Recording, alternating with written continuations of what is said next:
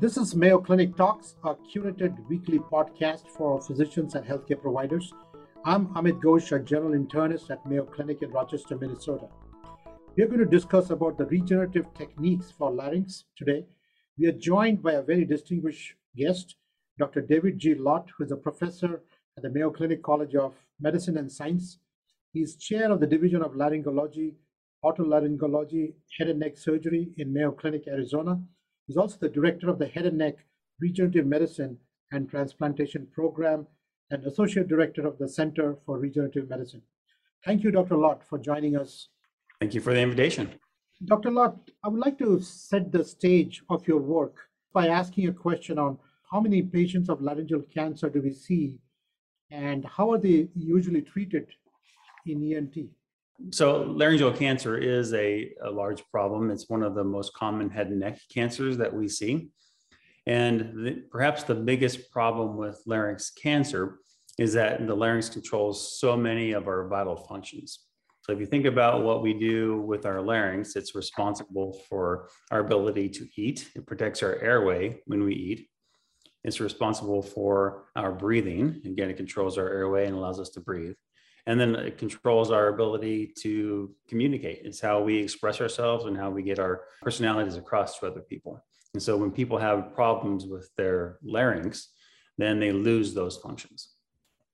It is very hard to be a human being and not being able to communicate. And i understand it's hard for them to smell the food too because that's also required to have when you have a normal larynx. So and the scope of the problem, which I read in one of the write ups uh, from Mayo Clinic, is they said 60,000 Americans, not all of them are coming to Mayo Clinic, have their larynx removed due to either disease or trauma. So this is a huge problem. How have we, we been managing cases uh, till now? So to go back a bit to your first question, when people have a larynx cancer, there are two primary ways that this is treated. Uh, first is through radiation treatment, and the second is through surgery or some combination of the two of them. With radiation, what we see happens is that although the radiation is focused on the site, the entire larynx and the entire throat is involved in that radiation field. So you get some scarring of the voice box. And over time, people can lose function just from the scarring process that occurs over the years. From a surgical standpoint, we try our best to remove just the area that's involved with the cancer. But many times when you remove that area, the larynx itself will lose function. And so then what happens is you have to remove the entire voice box because it's much easier for the patient to, to be able to eat, breathe, and drink without their larynx in place essentially what we're trying to do is trying to find ways to prevent that from happening be more specific from the cancer that we're removing. You know like you had uh, alluded to when you kind of lose these these functional abilities it's very isolating. You know imagine sitting down to a meal not being able to smell the food not being able to eat the food um, you become very socially isolated with people. And i've heard you talk elsewhere where uh, somebody has a laryngectomy, they also have a risk of drowning during a shower. They have to be very careful to cover that open area in the trachea. Is that correct?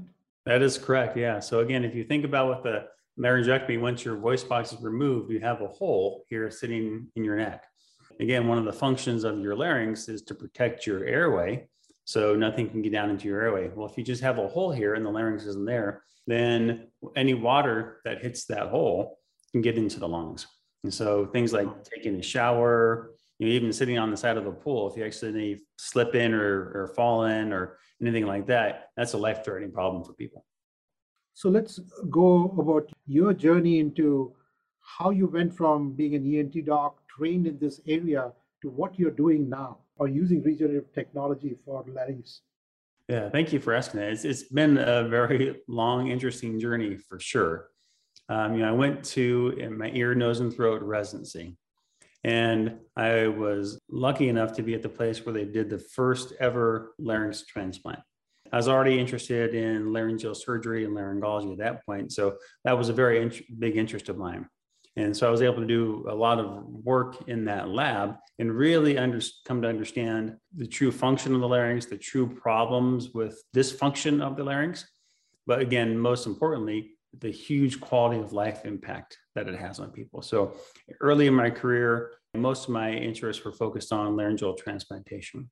And then as time went on and science progresses as it does, the field of regenerative medicine really started to, to take off.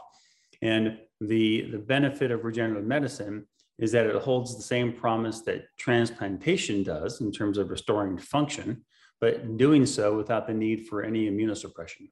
So now you're taking a technology that has a wonderful impact on quality of life, and you're removing the main drawback from that technology. So here's a, even a greater, safer impact, impact for patients. And so uh, when I started at the Mayo Clinic, established our head and neck regenerative medicine lab and really focused on the foundations of trying to move forward in this new area of regeneration while still holding true and allowing uh, for the technology of laryngeal transplantation. So we have both components, regenerative medicine and transplantation.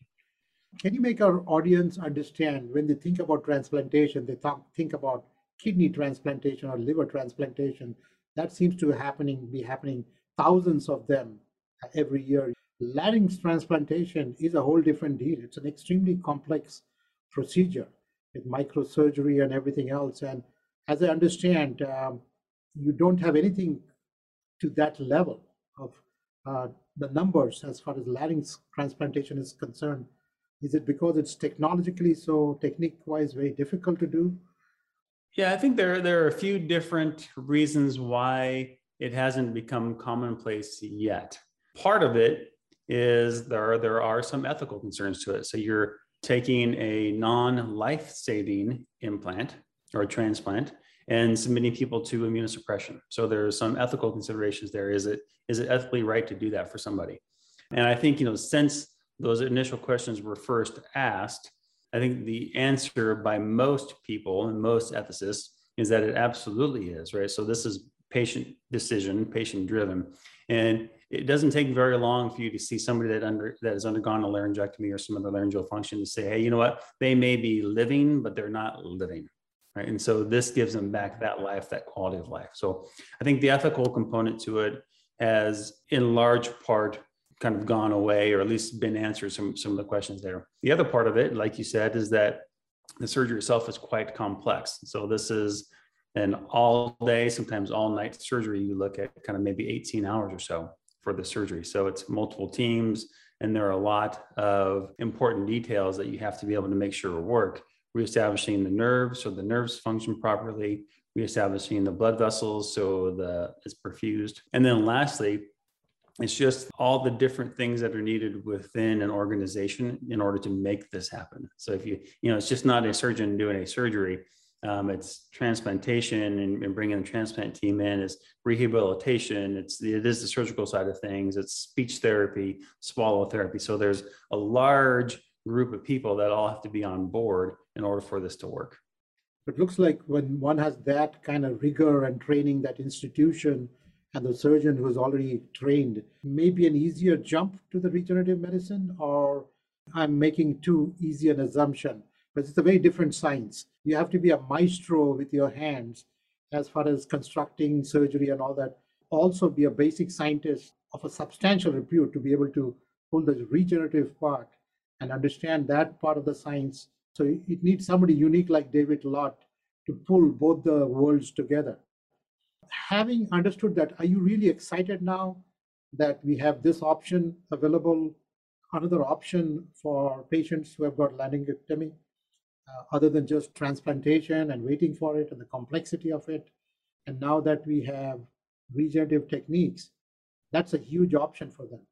Absolutely. Yeah, I'm very excited. Yeah. And, and to your point, it's luckily it's it's not just David Lott that gets to come in and do this. It is definitely a team approach and a team science part of it. So yes, my background, the skills kind of helps drive the enthusiasm forward, but it isn't without the rest of the team members to really kind of hone in the science and make make that work. But the regenerative medicine component really takes the best of what transplant has to offer and removes much of the downside of transplantation, like I said, with immunosuppression and all those different kinds of components to it. and you can be much more specific. So, for what we're, for example, for what we're doing in the lab, you know, in transplant, you take the larynx, the trachea, the pharynx, thyroid gland, parathyroid gland. You take this whole group of tissue that you may not necessarily need, and it may not be a perfect fit for that person. You're trying to sometimes put a square peg in a round hole and make that work the best you can. With regenerative medicine, we have the capabilities of using that patient's CT scan and making a specific construct for them specifically and with just the tissues that they need. So, it, like I said, it takes the good of transplantation and kind of increases that good because it removes a lot of the drawbacks.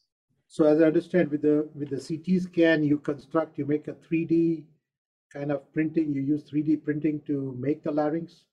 Can you take us through the process of what happens in this process of regenerative creating a larynx through regenerative medicine? Absolutely. So we take the, the patient's normal CT scan that they would get for their kind of cancer surveillance. So someone who comes to me with a cancer, we can take a look at that in their office, but we just see the tip of the iceberg. We don't necessarily know what all is being is involved with the cancer. And with the CT scan, we can see everything that the cancer is involving, and we get a really good operative plan from that. So we know exactly what needs to be removed. Again, the reason most people get a laryngectomy isn't because the cancer involves the entire voice box or the entire larynx. It usually only involves half or less than half, but we can't fix the hole that's made from the resection. So we get a good operative plan, and from that, we can take the good side, and make a mirror image of that good side, whatever we're going to remove, we can recreate that component on software. And that software then tells the 3D printer exactly what to print. And, you know, it's accurate within less than a millimeter of in terms of what you've created. So it's a very specific fit for that patient. And the regenerative part of it, you are putting the cells. How do you get the cells for the patient? There are a variety of different ways we do that. One is what we're currently looking at is what we call adipose derived stem cells. We take stem cells from the patient's fat, and this is part of the process. So we would see the patient get the CT scan at the same time, just through liposuction, like plastic surgeons would do. We can get a little bit of fat just from their belly, and most people have a little bit to spare there. So we can we can get the fat from them, and we can take that to the lab. So while we're ready and we're preparing the patient for the operating room, they're getting cleared we're getting the CT scan, the scaffold, and everything's squared away. We're also expanding those cells, so increasing the number of stem cells. And then we are driving those stem cells towards what we call an epithelial lineage. So it's turning those cells into the epithelium that will then line the implant. And we then combine those two and grow those in what's called a bioreactor. So that's a instrument or kind of an environment basically that simulates the body's natural environment. So it's as close as we can get in a lab, controlled lab, to the patient's natural body. And we drive those cells to the epithelium. And by the time the patient is ready for surgery, that implant is seeded with those cells that are already on their way to becoming epithelium, and the body takes over from there. The body becomes its own bioreactor, which is the perfect environment for those cells. So, what kind of time frame does this take? from doing a CT scan, creating an implant, and getting the liposuction. Uh, what what kind of time frame are you looking at? Yeah, we aim for three weeks. So by the time we get the cells, and again, it's not a sheet of epithelium at this point. It's stem cells that are already driven towards that lineage. And what we find, if you tag those stem cells and you put them in a, a living environment, those stem cells are gone in a matter of sometimes days to weeks but we see their effect kind of live on. And so what we think happens is they come in and they coach the, the body's natural stem cells what to form. We're seeing it's less and less important to have a true epithelialized cover as it is just programming the stem cells we put in on how to teach the other cells what to do. So the role of the scientist for, for David Lott is to know how much stem cells has gone there and is it ready enough for implantation or is the three week uh, cutoff like everybody should have a perfectly lined up stem cell 3D imprint already in three weeks? Is there a range of days? I mean, it could happen over a bunch of couple of weeks, or does it happen faster or slower in some patients? Everybody's stem cells are a little different. And so their ability to grow and their ability to form a, a lining depends on how healthy they are, depends on how obese or skinny they are. Uh, there are a lot of different factors that go into how quickly these cells. And so, what we can do is we actually take a look and we can see the number of cells. So, we intermittently go in and we can check and we can count the number of cells. And we have various release criteria on hey, here's a minimum. Uh, number of cells before we would actually let that kind of go into a patient because below this, we're not sure if it's going to work real well. Above this, we have enough data to support that this looks pretty good for people and, and can consistently predict that it should work for that person. Yeah. And once you have the patient on the table, you've, you've got that uh, implant ready. How long does it take to do the procedure? The surgical side of things really depends on the surgery, but usually to do what we call a hemilaryngectomy, where you remove half of the voice box. That takes maybe two hours. Um, but to put the implant in really is plug and play. The, the defect is there, the hole is there. You have something that's created specifically for that. And we may manipulate it just a little bit because no surgery is completely predictable. And then you stitch it into place and cover it. So that part takes maybe another two hours at the most. So you're you're going from something that takes 18 hours to about four to five, maybe at the most. And you're scaffolding it with some muscle. I was reading part of your work, some of the implants, and now they're thinking of even not doing the scaffolding. Is that right? Exactly. Kind of... Different techniques to align that scaffold. So I wake up from anesthesia, I have half my larynx removed, and then can I talk right away or? We ask people to not talk. So they, they will wake up with a trach tube, so a temporary tube that kind of goes in the airway to bypass that when you stitch it into place, it takes a couple of days for that stitching area to, to completely heal in and become airtight. Plus, the cells that are on there, we don't want people coughing and coughing those off. And so we put a tube in basically to bypass the air going through their airway. But that tube eventually does come out and people are able to talk. Usually at about two to four weeks is when we start letting people talk. They also have to go through some speech rehab or they should be able to talk without that.